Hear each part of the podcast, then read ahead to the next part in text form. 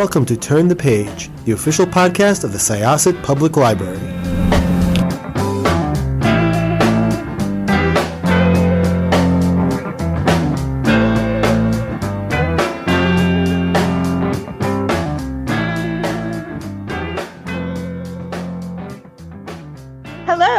Is Jessikah from Syosset Libraries Turn the Page podcast, and I am welcoming uh, back because we had you on, I believe, last year, uh, Jayne Cowie, author of One of the Boys, um, which is a speculative fiction book, um, and it is uh, quite interesting as a mom of boys myself, um, who wants to raise good, sweet boys, um, and you know, it's uh, it's quite a world out there. Um, this one piqued my interest. So why don't you tell us a little bit about it and um, where it all came from?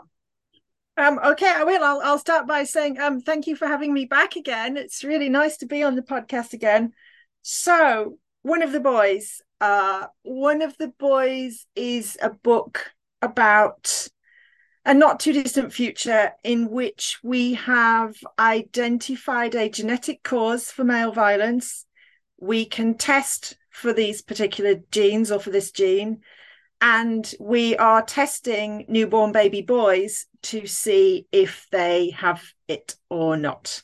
So it follows two sisters who both give birth to boys quite close together.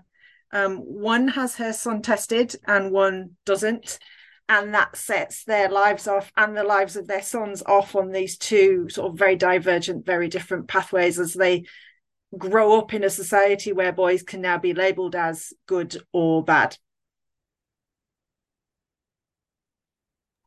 So the two sisters um that was like a pivotal that you know a really big part of the story which was um which was interesting of is b and antonia. Um would um so um when you wrote the two of them um kind of where um how did you sort of get into their their diverging headspaces while you were writing? So i i knew i wanted to write about sisters. Um one of the reasons i wanted to do this was because it allowed me to take two women with very different lives very different thoughts about the world um who are still forced together because they are family. So their lives still intertwine really tightly even though they're really really different. And they've been different right from being sort of very young children. Um i think so yeah that's that's really why i went down this route. We have the older sister antonia um socially ambitious maritally ambitious married to a doctor cares a lot about money and status and how she looks um, she has her son tested, he gets a negative test, um, and she sort of um, springboarded off then into a really sort of positive, lovely, well moneyed, nice existence. B is younger, um, has her son, she gets pregnant by accident, um, unmarried, no money, no great job, and doesn't have her son tested. Um, so yeah, that was kind of the the path that I went down. So social status does play a lot into um, you know just the society in general, and also um, the the sisters um, as well. Um, you know, um, and what's interesting is again like just thinking about how in our society um, you know a lot of people who are in prison and uh, you know who are brought up in situations where they you know end up committing crimes and going to prison a lot of it you know you see that they come from a background that almost sets them up to kind of go from one you know, in a way, bad situation to the next. Um, did that play into it a little bit when you were sort of um, drawing the society that, um, you know, that these two sisters are bringing their sons up in? Yeah, it did because I, I think I really wanted to explore not just this idea of, of the good boys and the bad boys, but also the influence that social class has when you find yourself in a good or, or bad situation. And I think we often underestimate the impact that it has or how much easier life becomes if you can afford to fix your problems. So, for B, it becomes very much about, um, you know, she has this son, she doesn't have him tested. The time at which she doesn't have him tested, the test isn't really a big thing, and she doesn't think much of it. And so she's just sort of, you know, this split second, I've just given birth. Um, she's asked, "Do you want to be tested?" And she says no, and it's it's an instinctive split second reaction. Later on, she finds that she starts thinking, "Well, I could now have him tested, but if I do have him tested, and he gets a positive result, um, she can't afford to deal with a positive result because what, what happens is that the test has a massive impact economically. So people see this, it becomes a real money spinner. And suddenly we have private medical clinics offering drug treatments. Um, that's one of the ways Antonia's husband makes his money. He offers drug treatments to middle class parents of boys with positive tests, and B's like, well, I can't afford it there are parenting classes there are books there are you know all this advice there are private schools where your child can only go if they've got a negative test and this becomes also a way of keeping the test going because it's now people have got jobs that are dependent on it so we can't kind of stop testing so yeah the, the fact that b is in this terrible situation then cannot afford to get out of it which makes her son's life even more difficult as he gets older and they continue down this path that was really really important and it was definitely something I wanted to explore in the book. Was there um like a favorite I mean was there a favorite of favorite character or just favorite character traits that you that you had when you were writing um the two of them? Um they're both really interesting women, I think, B and Antonia. Very different and i can kind of i can understand both of them and the decisions that they make and and where they're coming from. I have to say to be honest b is my favorite of the two. Um yeah I, yeah b is my favorite of the two because i think b is in just such a tough position and she's a very sort of tough and resilient character and she has a lot more self-awareness than antonia does i think really antonia is very keen to feel that she is more responsible for her situation than perhaps she really is because her path is smoothed by the fact that her husband has got a good job and they've got plenty of money.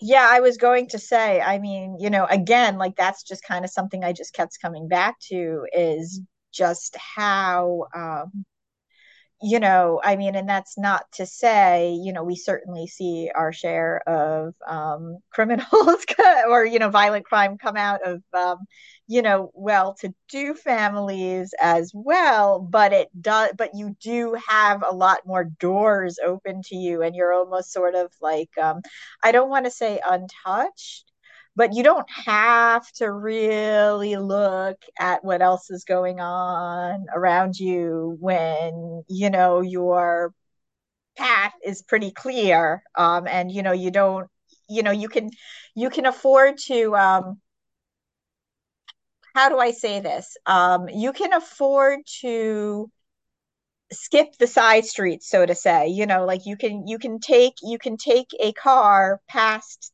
what you might consider the bad neighborhoods and you don't really have to look at what's going on. Um you know and you could say oh everything is you know this is okay you know as long as you know this this keeps continuing. Um but you know the people who are on those streets are the people who are really going to get hurt and those are the ones who are you know usually going to to see it. And um i think that it was it was just a really interesting look.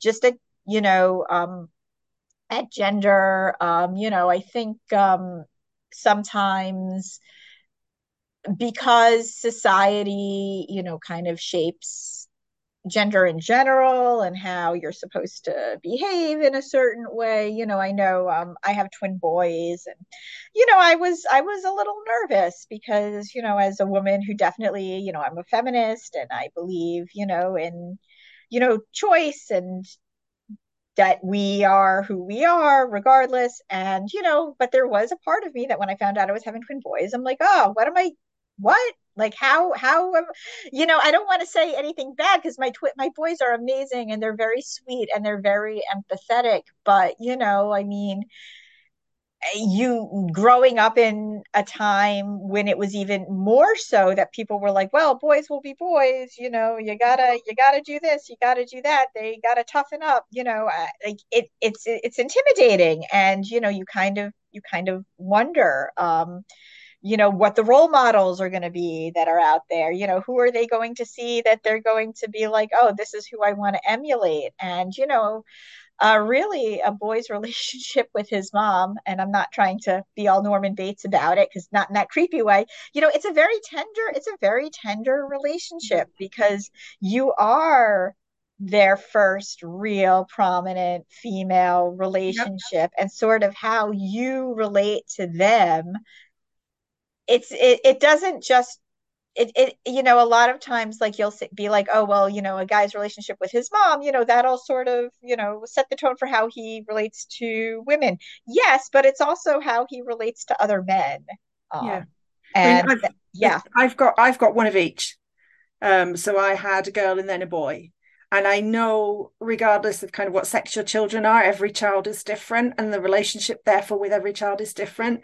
But i do think in my experience, just that moment of it's a girl, it's a boy, you are immediately in a very different place and your mind goes to a very different place. And you know that there will be different things in their futures and there are different things you need to prepare them for, you know. So you, you have a girl and you know, you're thinking, you know, one day she might get pregnant one day she might have a baby this is a different thing i need to prepare her for female puberty this is going a different path and with a boy you're th- it's a very different future in terms of those sorts of things you know you're going to have to prepare him for and i think it really is a different relationship. And i think also for women there is also that that split second thought of i don't really know what to do with a boy. I know how to be a girl. I know how to you know i know how to go through all those things. I know what those experiences are like. I don't really know what to do with the boy. And then you figure out well basically you know it's you you know you try and guide them and you take care of them and you hold their hand when they need it and those things are all the same and you love them the same but i think there's at the heart of it i think it is it's different. So um how so the last book you wrote also kind of delved into um a little bit of this. How was one of the boys different to write than curfew? So crikey curfew was written back in 2019 um and I, I i just had this idea some stuff had happened to me kind of some personal things and i'd come to a point in my life i had a complete change of genre of what i was writing and i wanted to write something completely different and i just had this idea of i'm going to write a book about a curfew for men. Um, and I, I had sort of said in the the author letter in the back of that book it's a thing that, that i've kind of talked a little bit about but not in great detail but obviously I, grew up in a household with domestic violence. My father was a violent man. So this was something i had quite a long experience of. And i had always known that at some point i was going to kind of dig into those experiences and write about that. But the time was never quite right. And then one day it was right. And I, it was about how am i going to approach it? What do i really want to say and that I, d- I thought I didn't want to write another book, another Handmaid's Tale about how awful things are for women. I wanted to write about why aren't we focusing on men? Because actually, women aren't the problem here. Women aren't the problem of male violence. We say women get raped, but you know what? And we leave men out of the sentence. Men are the problem here for these behaviors. And I wanted to focus on that. And that's why I wrote that book about curfew. Coming off the back of curfew, I then needed to write a second book I was actually working on a completely different book, got about three quarters of the way through, and my editors decided they didn't like it. Um, this is quite a common thing in publishing for, for the inexperienced and the unpublished. It's really common, even when you are published, to be working on a book and for the editor to basically turn around and go, Do you know what? It's just not the right time for that book. It doesn't fit. It doesn't work with our marketing plan. It's just not the right book right now.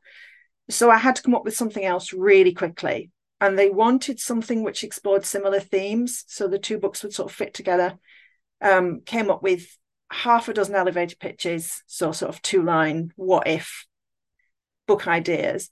And this idea of the genetic test of newborn boys and the violence gene was the one that they were the most excited by. They said we think this is the idea that's really got the most to it.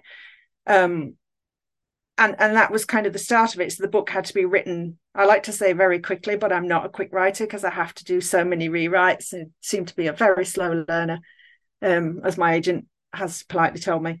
Um, but yeah, it was kind of that was how it started. Really, was from that basic idea.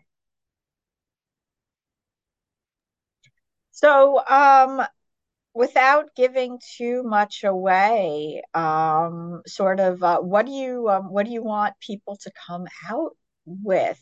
Come out with when after they've read this um you know like you were mentioning um in the last you know for the last one how you know really eh, the problem you know with the male violence it's you know we don't focus on you know on that and i think like that's you know again as a boy as a boy mom a mom of boys who you know just kind of grew up in a time where like you know it was like well you know like if something happens to you it's because you know you shouldn't have worn that shirt or you know like you talked to that guy and he got the wrong idea and you know like i'm you know thinking to myself like well you know, when I'm raising my boys, they have like that shouldn't even, you know, like what a girl is wearing shouldn't even be, you know, like what what the boys were learning at that time was well she's wearing that shirt it's free game. Well she talked to you clearly she wants you. And you know like that that discrepancy is just wild. Um what about um so coming out of one of the boys um sort of if there was like something you could sort of cherry pick there and kind of drop it in the you know, this is kind of what I'm hoping um, people grab from it, glean from it. What would it be? So yeah, I mean, I think when we say boys will be boys, what we really do is we give boys a free pass because we're saying, oh, look, they can't help themselves. Oh, poor, poor boys are just, you know, what can you do? That's why women need to watch how they dress and what they say and where they go. It's because not only because men shouldn't be expected to control themselves because they're not capable of it. Um, which obviously is utterly ridiculous. Um, but what I'm I'm hoping people will come out with at the end of this book is sympathy for mothers, because I think there's a lot in this book about motherhood that's really important about how intense and emotional and difficult motherhood is, whether it goes you're in a, an easier motherhood or a more difficult, it really is an all consuming, overwhelming, special, amazing, but often very difficult experience. And I also hope that people will dig in a little bit more into the idea of nature versus nurture, because I think that we are often far too keen to buy into what I like to call the born this way narrative especially now we're beginning to understand a bit more about genetics. You know, everybody's on ancestry.com building this huge database of everybody's genetics, and every day they seem to be saying we've we've decided that these particular genes seem to be associated with this disease, with that disease. We already know, you know, hair color, eye color, blah blah. It's not long before we're going to be associating genes with behavior. But associating genes with behavior doesn't mean that everything else therefore becomes unimportant. And how you move through the world the experiences that you have the choices that you make and we do have choices about these things matter. So it's it's far more complicated than that really is what i'm hoping people will see. How we treat people matters Thank you so much. This was great. I think um, people are going to like one of the boys. The the reviews are really really good. Um, you know, speculative dystopian fiction is. I don't want to say it's awesome because it's depressing, but at the same time, um, it makes you think. Yeah, it makes you think. It's a genre that makes you think. So um, I'm looking forward to what comes next from you. Um, do you have anything in the works? So at the moment, I'm working on a book which is a kind of about it's about an algorithm that can scrape your entire internet history, everything you've ever done, everything you've clicked on, looked at, read, tweeted, um, deleted, every forum post you've you know done, every sock puppet account you've had, everything you've bought, um, and is able to solve um, cold cases by scraping people's internet histories. I'm in love with this idea. Please, please, please, please, please talk to us about it next year. That's amazing. oh well, we hope so. We hope so. And it should should be said for anyone who is like a big social media user or a big internet user, there are algorithms in play already that know things about you that you have not told them or anyone else. So this is it's just it's so nuts. it's so nuts to me because i do think about that a lot and i'm one of the first people to have um you know, be like, I didn't grow up with the internet, but, no, you know, it, it, came about when, um, right as I was about to go to college, you know, yeah. it became widely available. Probably between my junior and my senior year of high school is when people started getting those um, discs with hours of AOL that you could, you know, like you would constantly be looking for more hours. That was a thing. Um, you know, and yeah. So it, it, that idea is wild to me because in a way you know especially when you're a child and i and this is something i try to tell my boys like what you do online does not go away and i don't yeah. think that that's necessarily something that is understood and it definitely wasn't understood back then you know because mm. like when like when you are a kid or you are a teen and you're doing certain things and you're just like yeah and then you kind of realize, oh, maybe that wasn't a stellar moment in my life and I need to learn to, you know, like I need to move on from that mm-hmm. and I need to mm-hmm. move to be a better person. You know, it's like you're shedding your skin and you're moving towards becoming a better person, but there's really no way to shed that skin because you're leaving trails. And, yeah, and I, I yeah. think particularly particularly for children now, um, there are conversations about what age to give a child a smartphone. If you give your child a smartphone, I don't know, 11, 12, 13, but you have been posting things about that child onto the internet since the day you got pregnant, their entire life, basically from conception onwards, is already online. Yeah, absolutely absolutely. Yeah it's just it's absolutely wild to me. It really really is and um man. I, I, think there will be positives to this. You know there are, there are studies being trialed where they're looked at looking at for example algorithms that may be able to detect very early stage cancers based on subtle changes in behavior um, in in shopping habits, in what sort of things people are browsing. There's a study being done in the UK at the moment with one of the big supermarkets that monitors your shopping habits and various things, saying can they detect early stage ovarian cancer because they beginning to see now that there are patterns of behavior change that women display before they've got symptoms that they could really kind of pinpoint as symptoms when it's still quite mild and diffuse. Um, and they're saying they think they may be able to pick out women who need to go for early screening before it becomes which, too advanced. Which is amazing. Yeah. As so somebody who coming. lost both of her parents to cancer i can say that. Yeah yeah i mean those sorts of things are coming but there's also obviously there's going to be a dark side to this as well and we need to really think about yeah what we're doing. Thank you so much. This was awesome. It was fantastic to talk to you. It's been a great conversation Absolutely. Um, so uh, pick up one of the boys by Jayne Cowie, and uh, we will see you hopefully next time for your next book. Yes, we hope so. we are going to close to you. Turn the page. Thank you. Thank you. It's time to close this chapter of Turn the Page. Join us for the next episode.